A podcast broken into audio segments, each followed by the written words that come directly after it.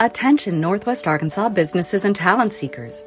Introducing OnboardNWA.com, your hyperlocal job board crafted for our unique community. Struggling to find the perfect match for your job openings? Onboard NWA simplifies the hiring process, connecting you with the region's top talent through tailored talent matching solutions. Whether you're an employer seeking expertise or a professional looking for your next opportunity, Onboard NWA is here for you. Discover more at OnboardNWA.com. And let's build the future of Northwest Arkansas together.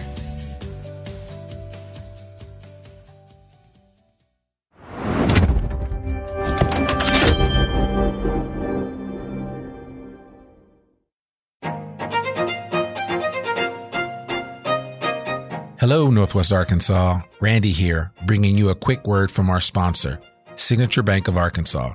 Since 2005, Signature Bank has been all about empowering our community with local ownership and top-notch banking services. Signature Bank's roots run deep with assets over $1 billion, and they're right here in your backyard with branches in Bentonville, Rogers, Springdale, Fayetteville, and now including Harrison and Jonesboro. With a growing family of more than 200 teammates, they're ready to serve you with the warmth only a true community bank can offer. And they've got Banco C, the first bilingual bank in Arkansas, to ensure that banking is for everyone. So give Signature Bank a call at 479-684-3700 or visit signature.bank online. Mention you heard about them on the I Am Northwest Arkansas podcast for that personal touch. Signature Bank of Arkansas. Big on assets, local at heart, and a proud member of the FDIC and an equal housing lender.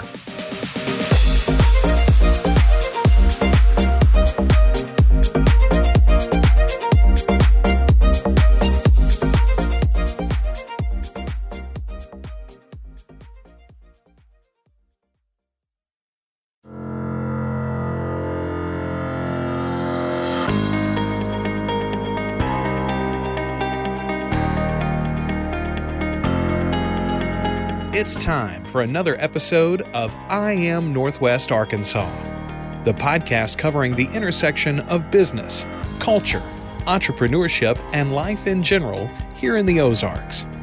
Whether you are considering a move to this area or trying to learn more about the place you call home, we've got something special for you. Here's our host, Randy Wilburn.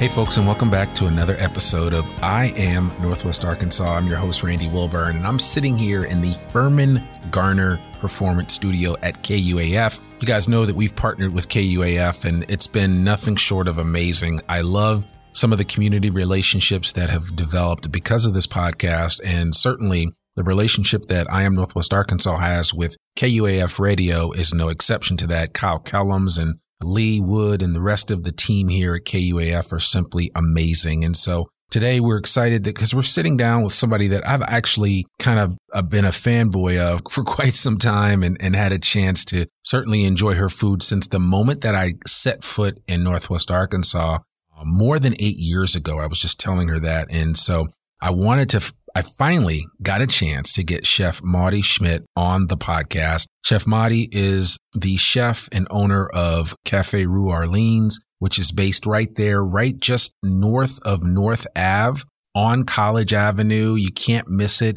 It's a very simple white building, but they sit up top there, kind of overlooking all of Northwest Arkansas. And they have a fabulous restaurant. And if you've only driven by and haven't been in, shame on you, and I'm going to encourage you to definitely check it out after you listen to this podcast, and you'll understand why. But without further ado, I want to welcome Chef Maudie Schmitt to the I Am Northwest Arkansas podcast. How are you doing? I'm great. Thank you for inviting me. Absolutely. Absolutely. Well, it is certainly my pleasure. And, you know, as I did my research on you, and, you know, one of the things that I always tell people about this podcast is we like to have an organic conversation just to kind of learn about an individual. And I think people prefer something that's not highly scripted.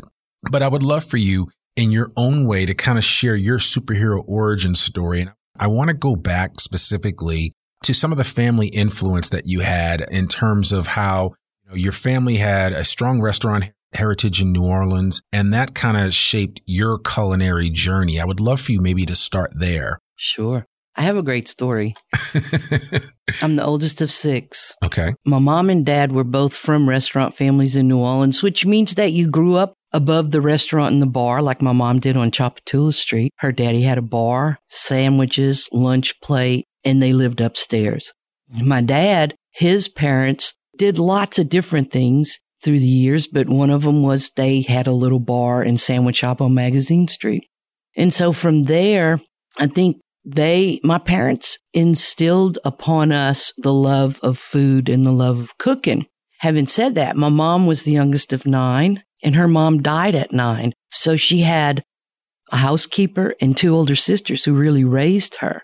And so when she got married to my dad, she really didn't have any cooking skills.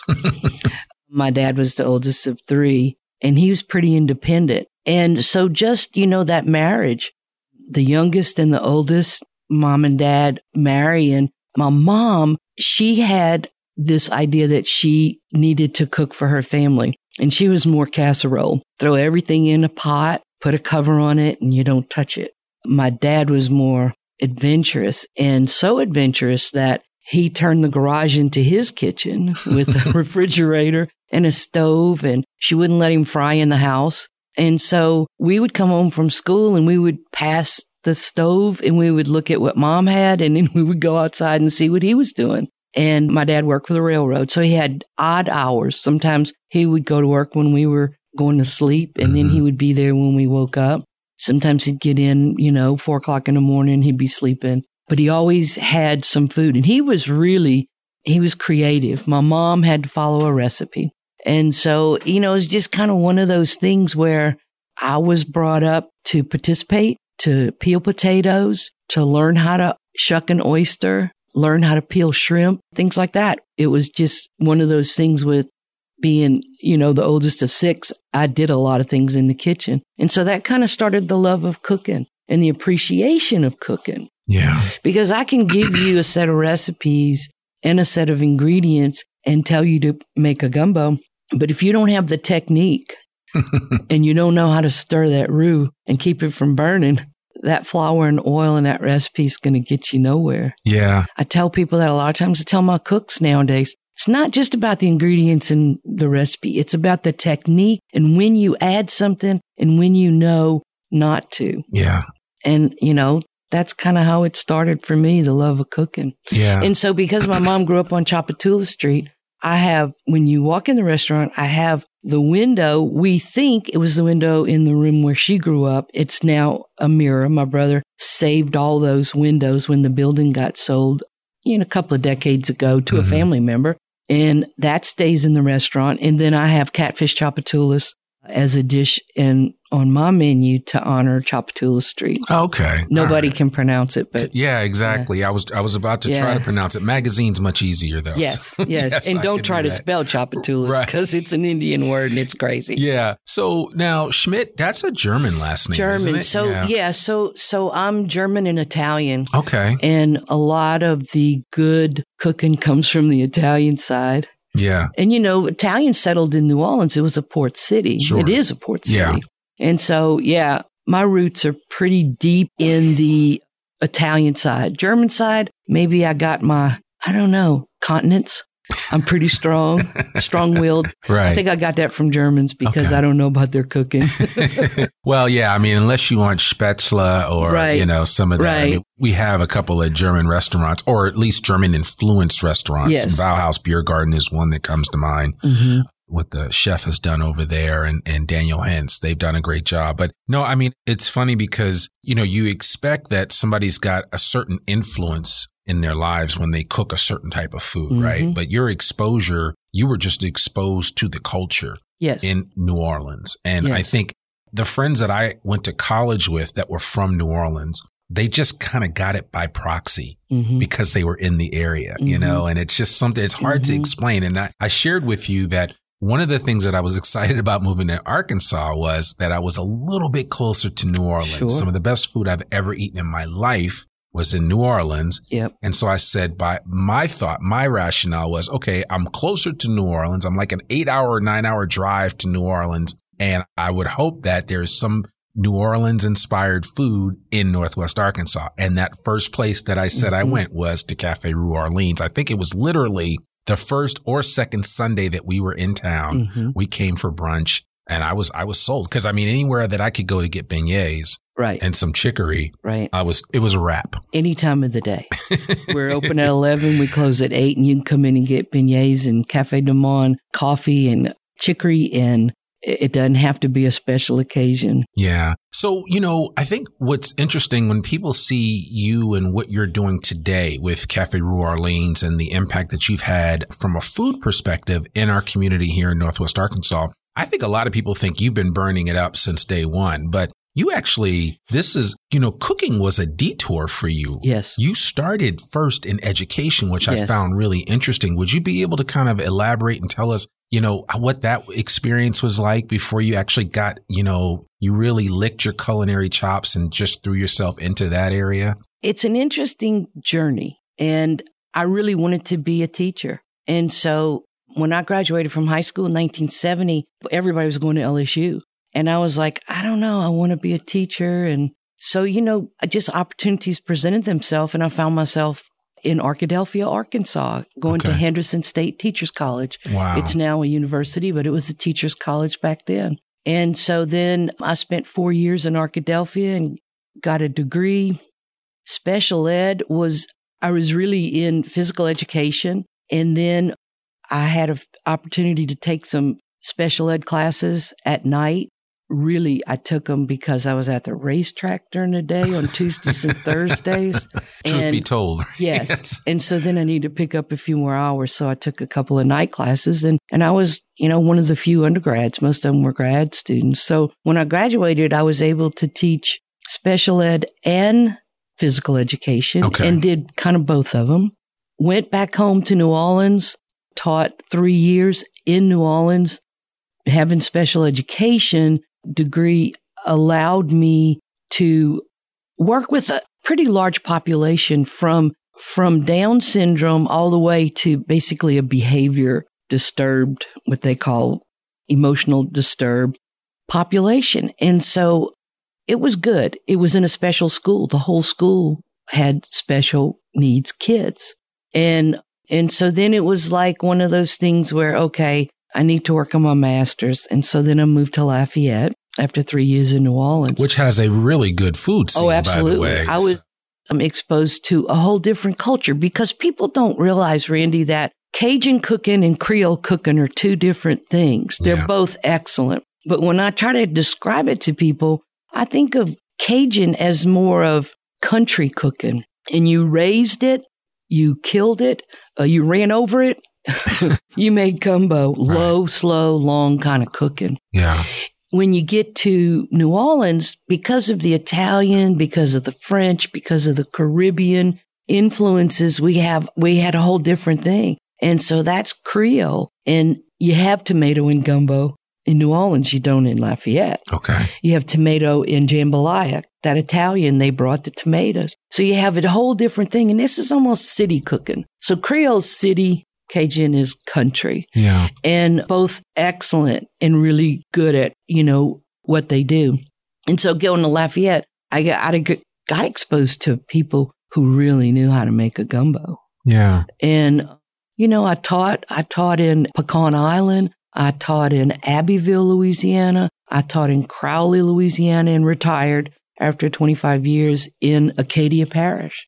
And by that time, I had really gotten involved in cooking. Yeah.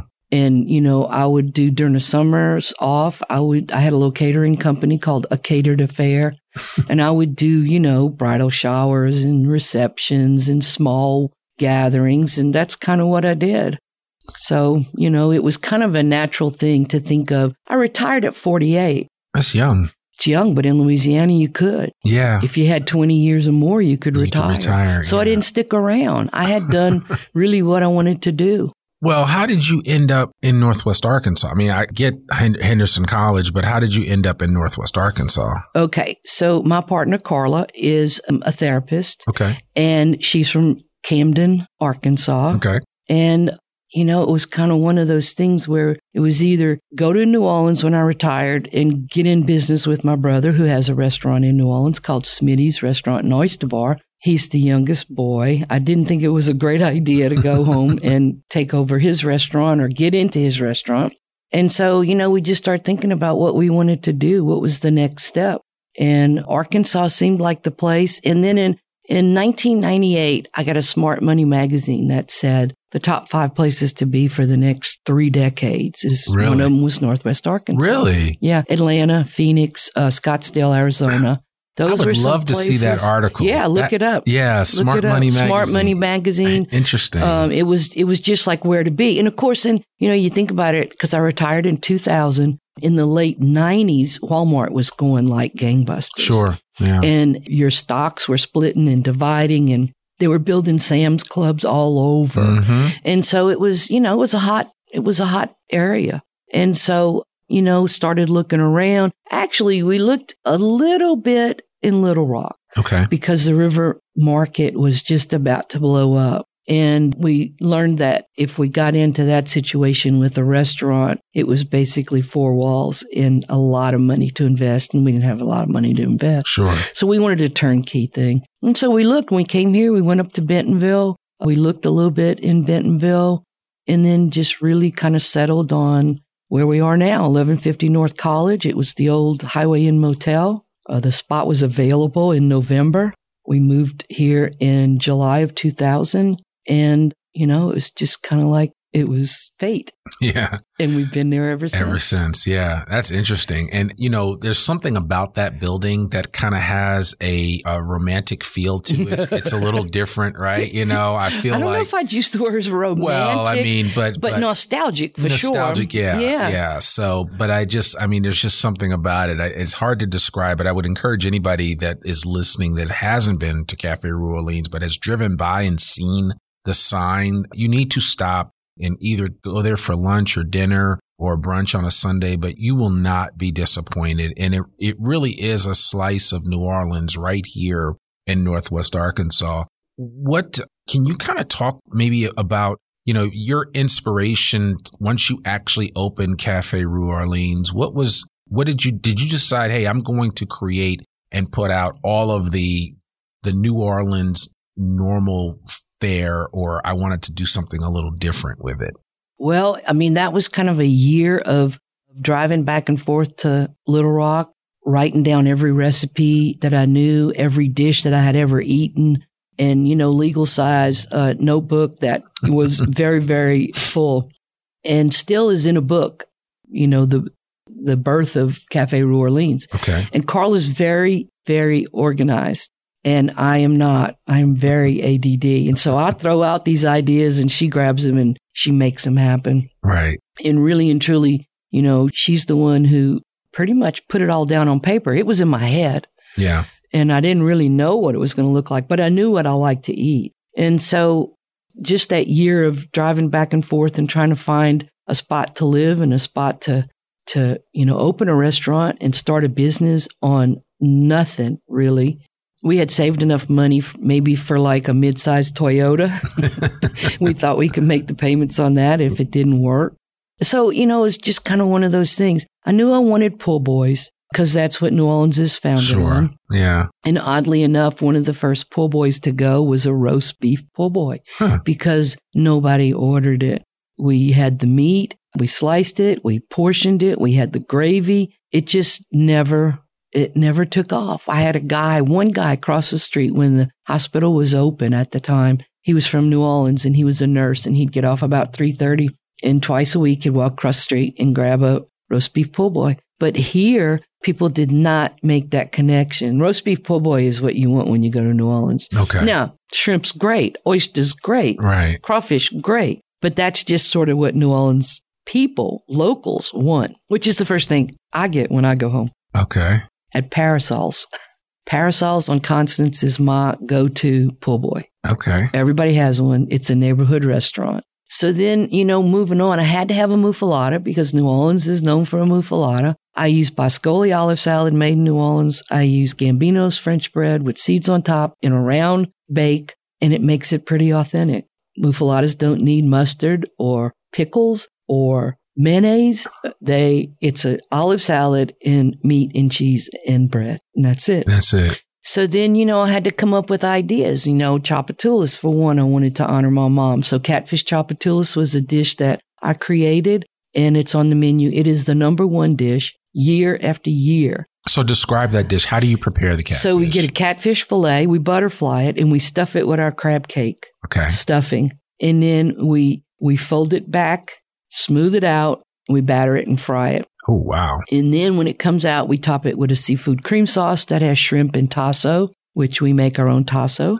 And it's a smoky pork product, heavily smoked, heavily seasoned. And we put it in the food processor. It goes in that dish. It goes in our gumbo and our red beans to give it that smoky back. Yeah. So that's our punch train sauce, is our kind of like go-to sauce.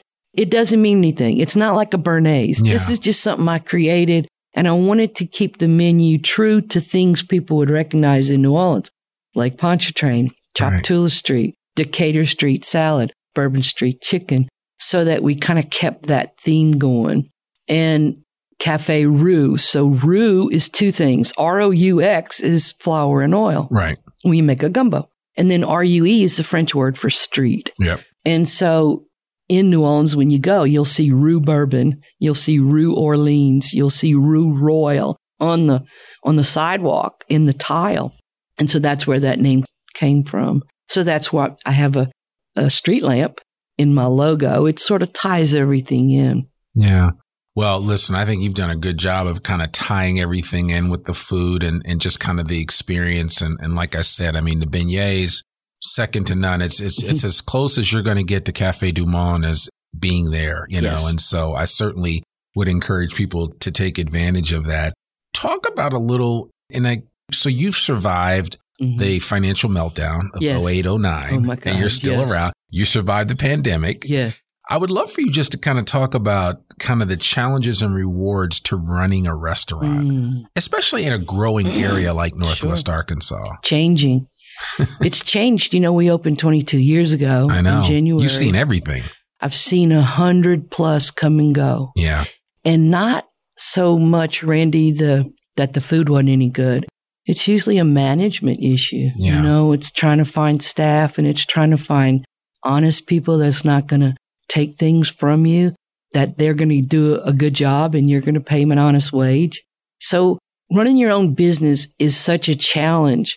And once you work for yourself, number one, you'll never work harder for anybody else. You'll never. No. Because some days are, long, and some weekends are really, really trying. So it would be hard for me to go back to work for anybody else. Yeah.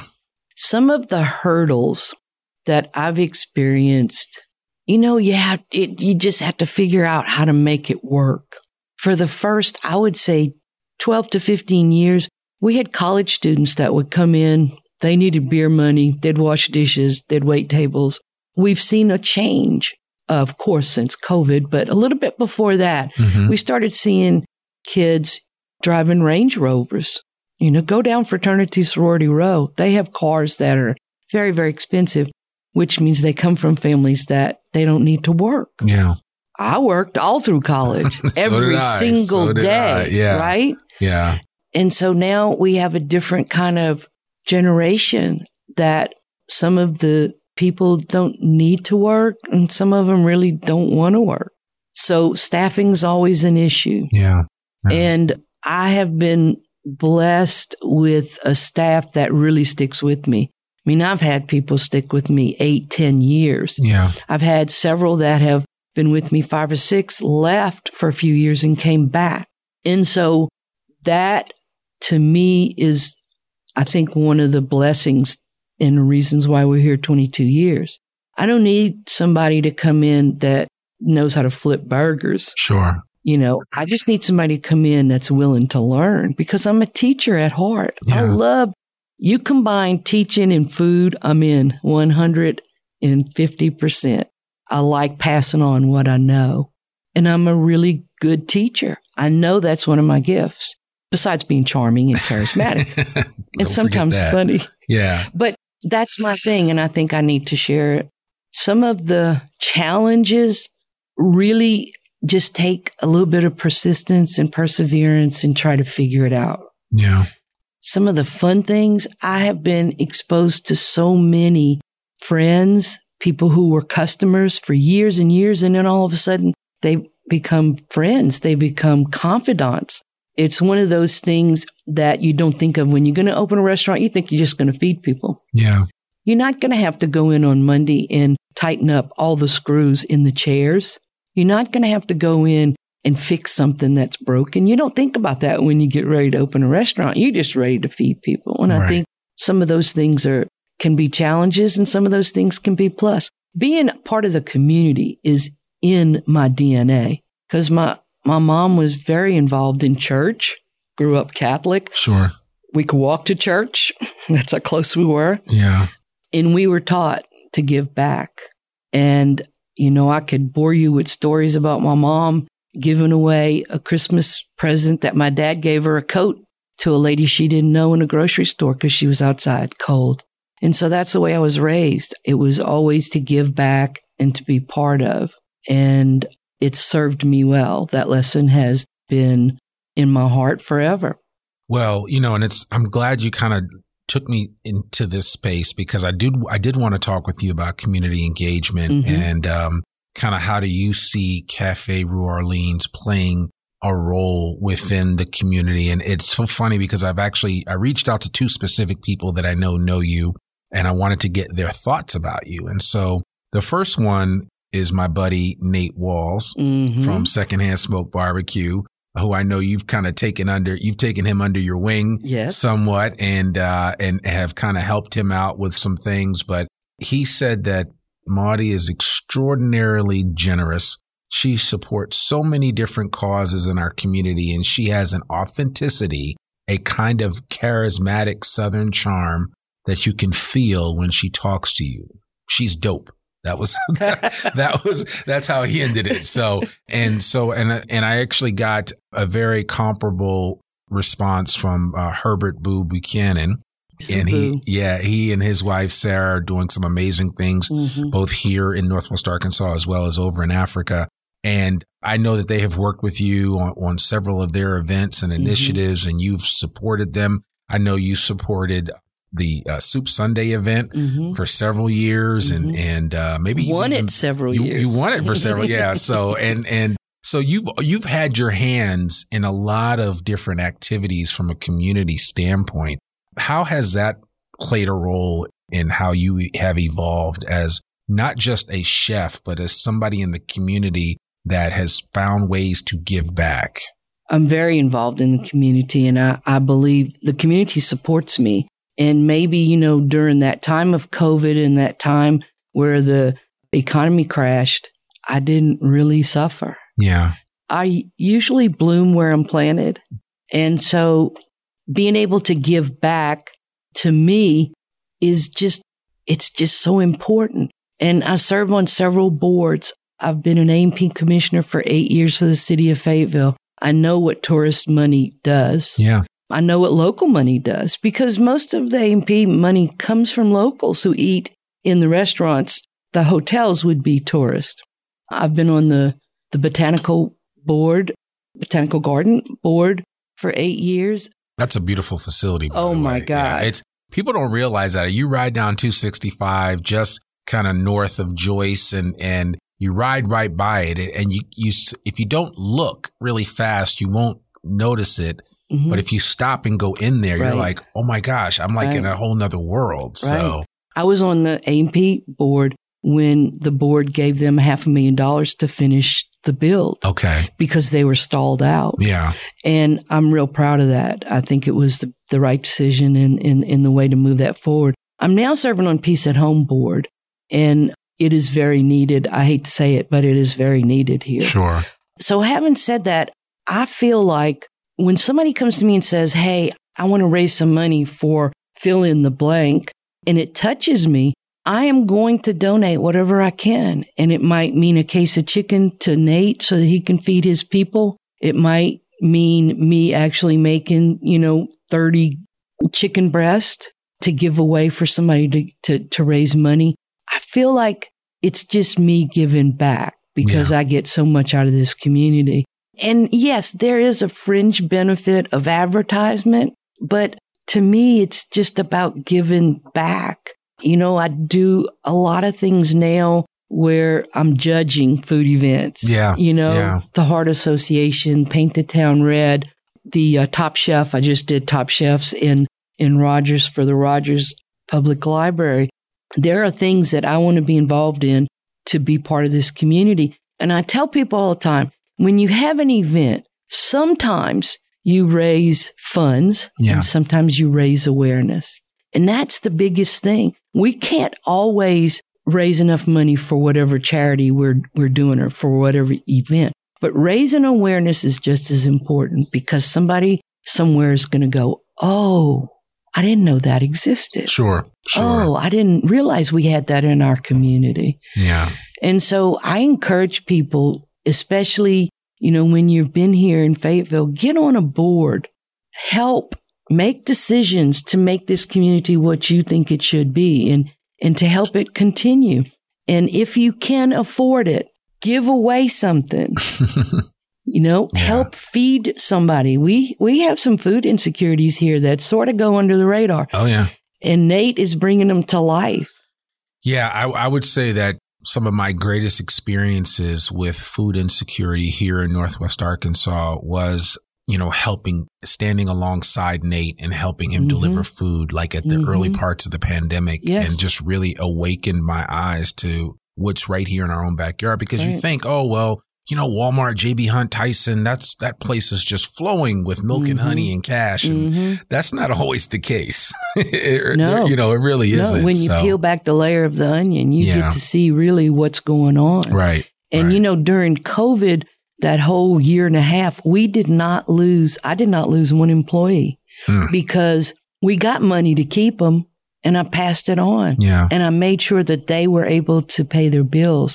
And so once you know, everything settled down and the country started getting back to normal. Then my people started looking elsewhere and trying to decide what they wanted to do next. Right. But, you know, so many people lost employees. They had to close the doors. It's tough. It was tough. And so it was really a trying period for us. And, you know, it's putting your head down, not really thinking a whole lot, but moving. And you have to pivot. Yeah. You have to figure it out within a day when we were told, hey, in March, you can't open your restaurant. Everything shut down. Changed. You got to figure it out and you can't wait too long. No. Yeah. You know, and I remember very distinctly, I got together with like Jeremy Gothrop. I talked to Matt Cooper at that time. I talked to John Allen from Onyx. And, you know, one of the things that I felt like I could do was, you know, kind of share their stories about what they were doing to pivot in that moment. And I think what I saw here in Northwest Arkansas was the camaraderie that exists even among restaurant owners, right? Where it wasn't so much competition. It was like, how do I help each other?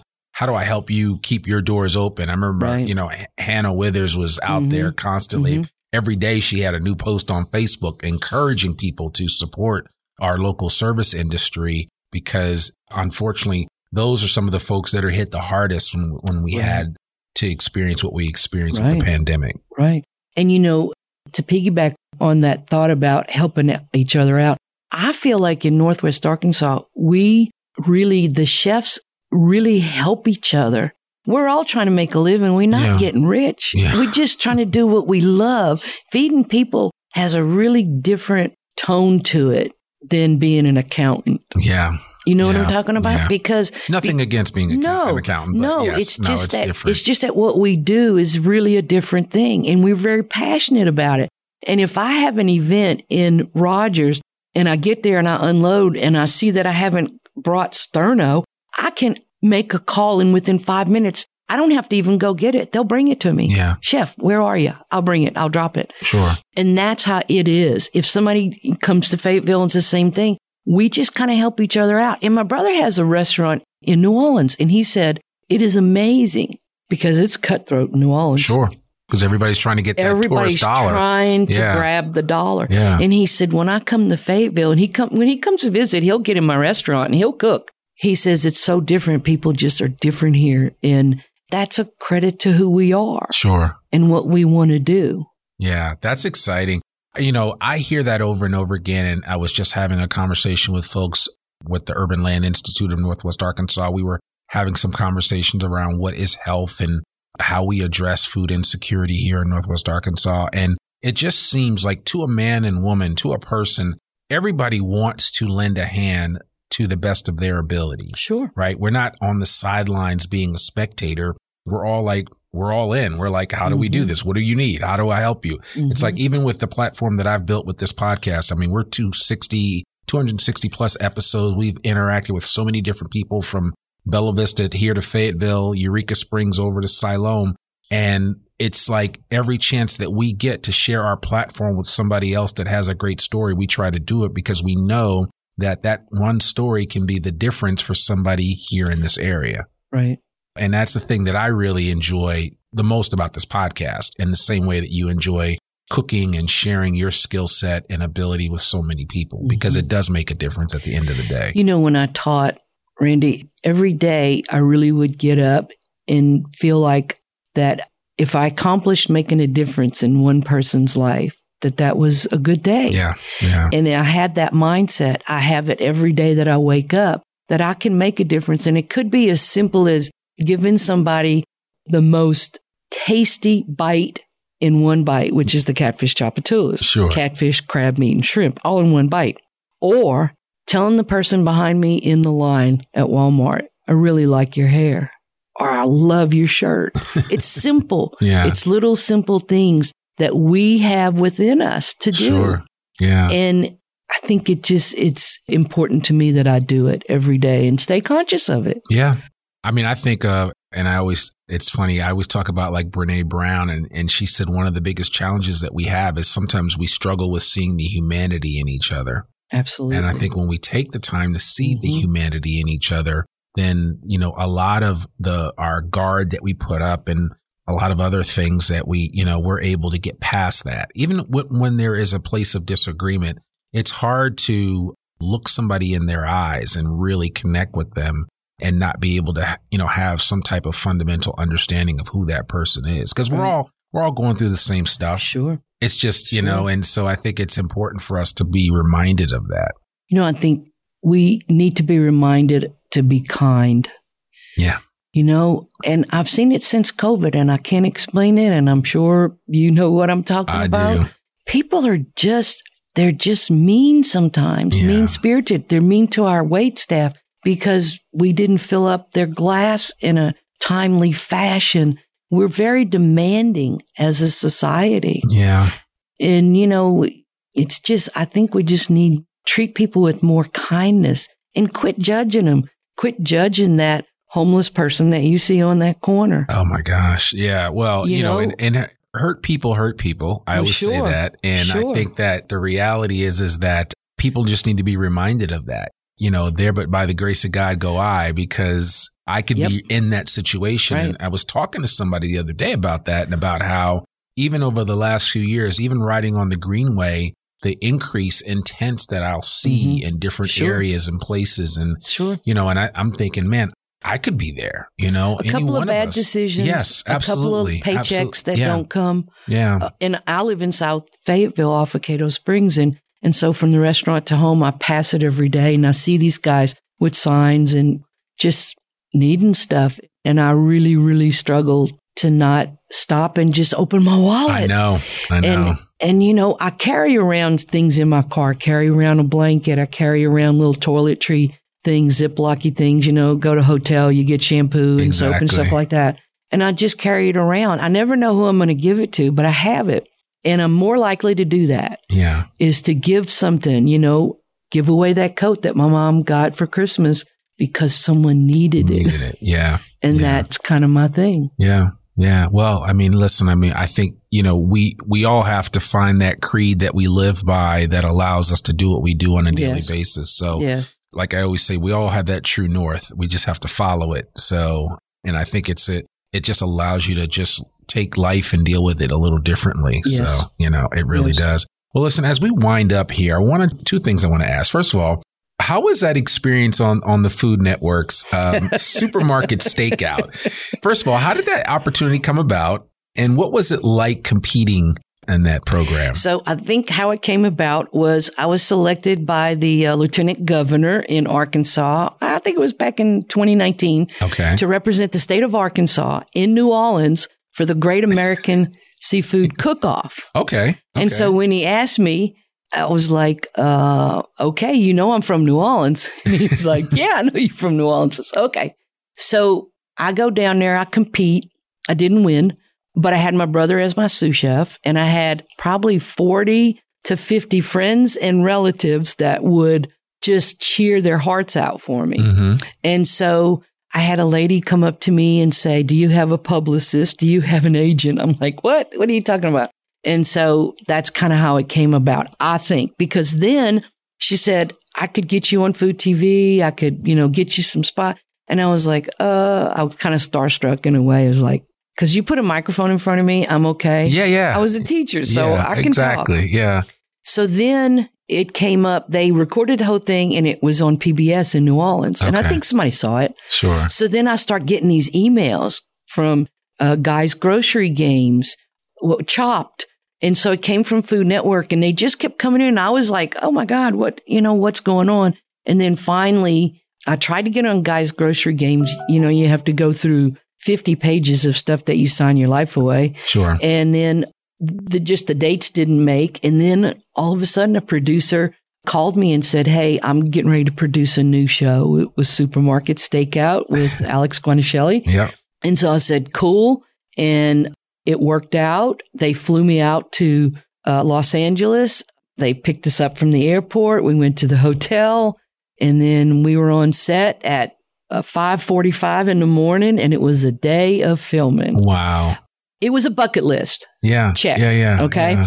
I was really happy I didn't get voted off the island the first round, and then the second round, and then the third round, it was just me and Molly. And Molly had competed in Top Chefs on Bravo. Mm-hmm. 2 seasons. First season got voted off quickly, and second season went deep. So it was just her and I, and it was a long day of filming. It was work. It was fun. Yeah. At times, but it was tough being on a parking lot in California all day, standing, cooking. And then if you've seen the show, I don't run real fast. I have 2 knee replacements. And so I'm like, hey, I'm just going to make it my own. Sure. So I didn't take off like a speeding bullet, but I got there and I did what I needed to do. I was disappointed I didn't win simply because I thought I had the better dish. And what you don't see as a viewer is what conversations went on when we were there. Yeah. It took a long time to decide the winner. Hmm. Interesting. And you could hear Duff and Christian Petroni. They were the judges they were fantastic. You could see them. They were having a hard time. They went back and forth, and one wanted me, the other wanted Molly. It went back and forth and back and forth. And we're just standing there. Oh, man. With our hands behind our backs, just waiting. And producers are all over. Cameramen are all over. And then finally, you know, when they announced it and I hadn't win, it was okay. Yeah. But it was a dream of a lifetime. It came true. People, I still get this day emails to come back on. But I'm 71. I'm like, I've done that. You know? Yeah. I mean, let somebody else do it. And it was really good. And I can tell you that every time a new season of Supermarket Stakeout, I think they're on season 6 now. Mm-hmm. I was on number 1, the first episode. We get business in the cafe like crazy. Interesting. I saw you on TV last night. Yeah.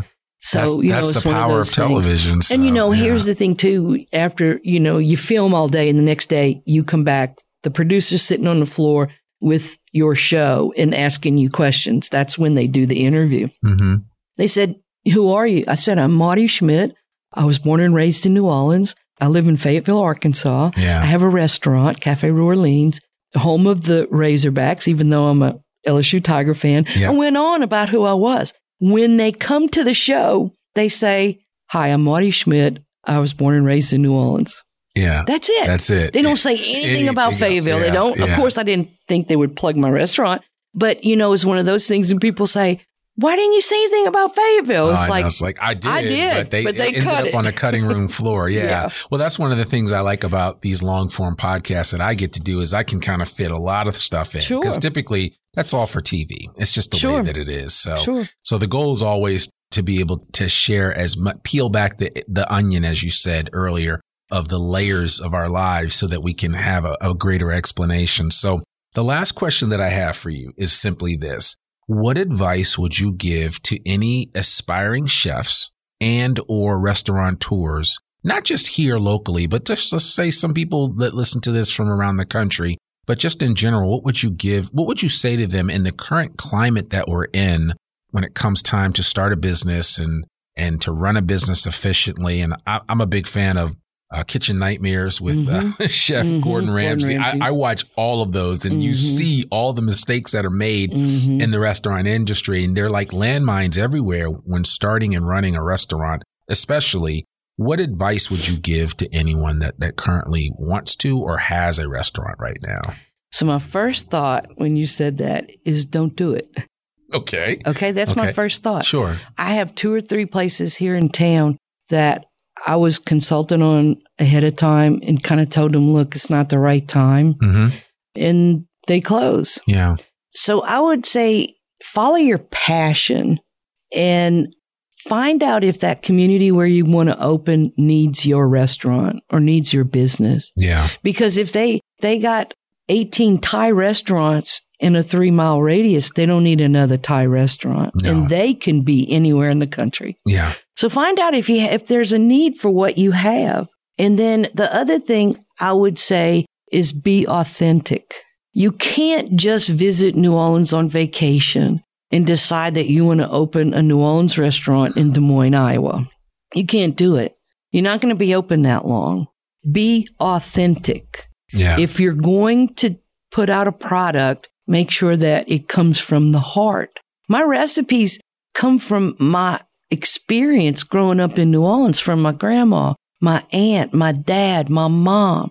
And so those are recipes that have history with me. Yeah. And so that's what I serve. I didn't grow up eating blackened redfish. Paul Prudhomme burnt some redfish one day in butter, and it became a thing. In New Orleans, we didn't grow up eating blackened anything. Yeah. Grilled, char broiled, things like that. So be authentic in what you want to put out. And then the third thing is get involved in the community. Before we opened the doors in January, there was an event in Springdale, and they were raising money for the Heart Association. And the restaurant wasn't even open, and I made gumbo, and I wanted to be in because I wanted people to taste it and go, well, where's your restaurant? Well, it's not open yet, but it will be. Yeah. So I got involved very early, giving away food because I really believed I could do it. Yeah. Yeah. Well, you said it earlier, bloom where you're planted. Yes. And you have to do that. And that's like some of the best advice that I ever got from my grandfather. What, you take the time to give to a city, it will ultimately give back to you, and or city or location or region or whatever. But your community, yeah, exactly. Right. So. And just because you think you make the best lasagna in town doesn't mean you need to open an Italian restaurant. Yes, say that again for the people in the back. That's right. Yeah, that's right. Yeah. I mean, stay home. I have lots of friends who do great barbecue, not grill, great barbecue. Nate's one of them, and he can make a living doing it. Jordan Wright can make a living at Wright's doing it. Yeah. They have the thing. But not everybody who makes a great dish should open a restaurant. That's true. Yeah. Well, it's hard. It is hard. It is very hard work and thankless at a lot of times as well. So which is why you have to be surrounded with people that continue to encourage you. And certainly I know you have that with the chef community that exists here in Northwest Arkansas. Yes. As well as your partner, as well as your employees, your family members / staff folks. And I mean, you need that. Without that, I mean, you can't do it. It's just hard. It's hard. It's really hard. So, wow. Chef Maudie, if anybody listening to this episode wants to come to Cafe Rue Orleans, you guys are open Tuesday through Sunday. Is that correct? That's correct. Okay. And it's 11. We open at 11, Tuesday through Saturday, and we close at 8. Okay. And then Sunday, we do brunch from 10:30 to 2. Yeah. And that's it. We're close. The brunch is excellent.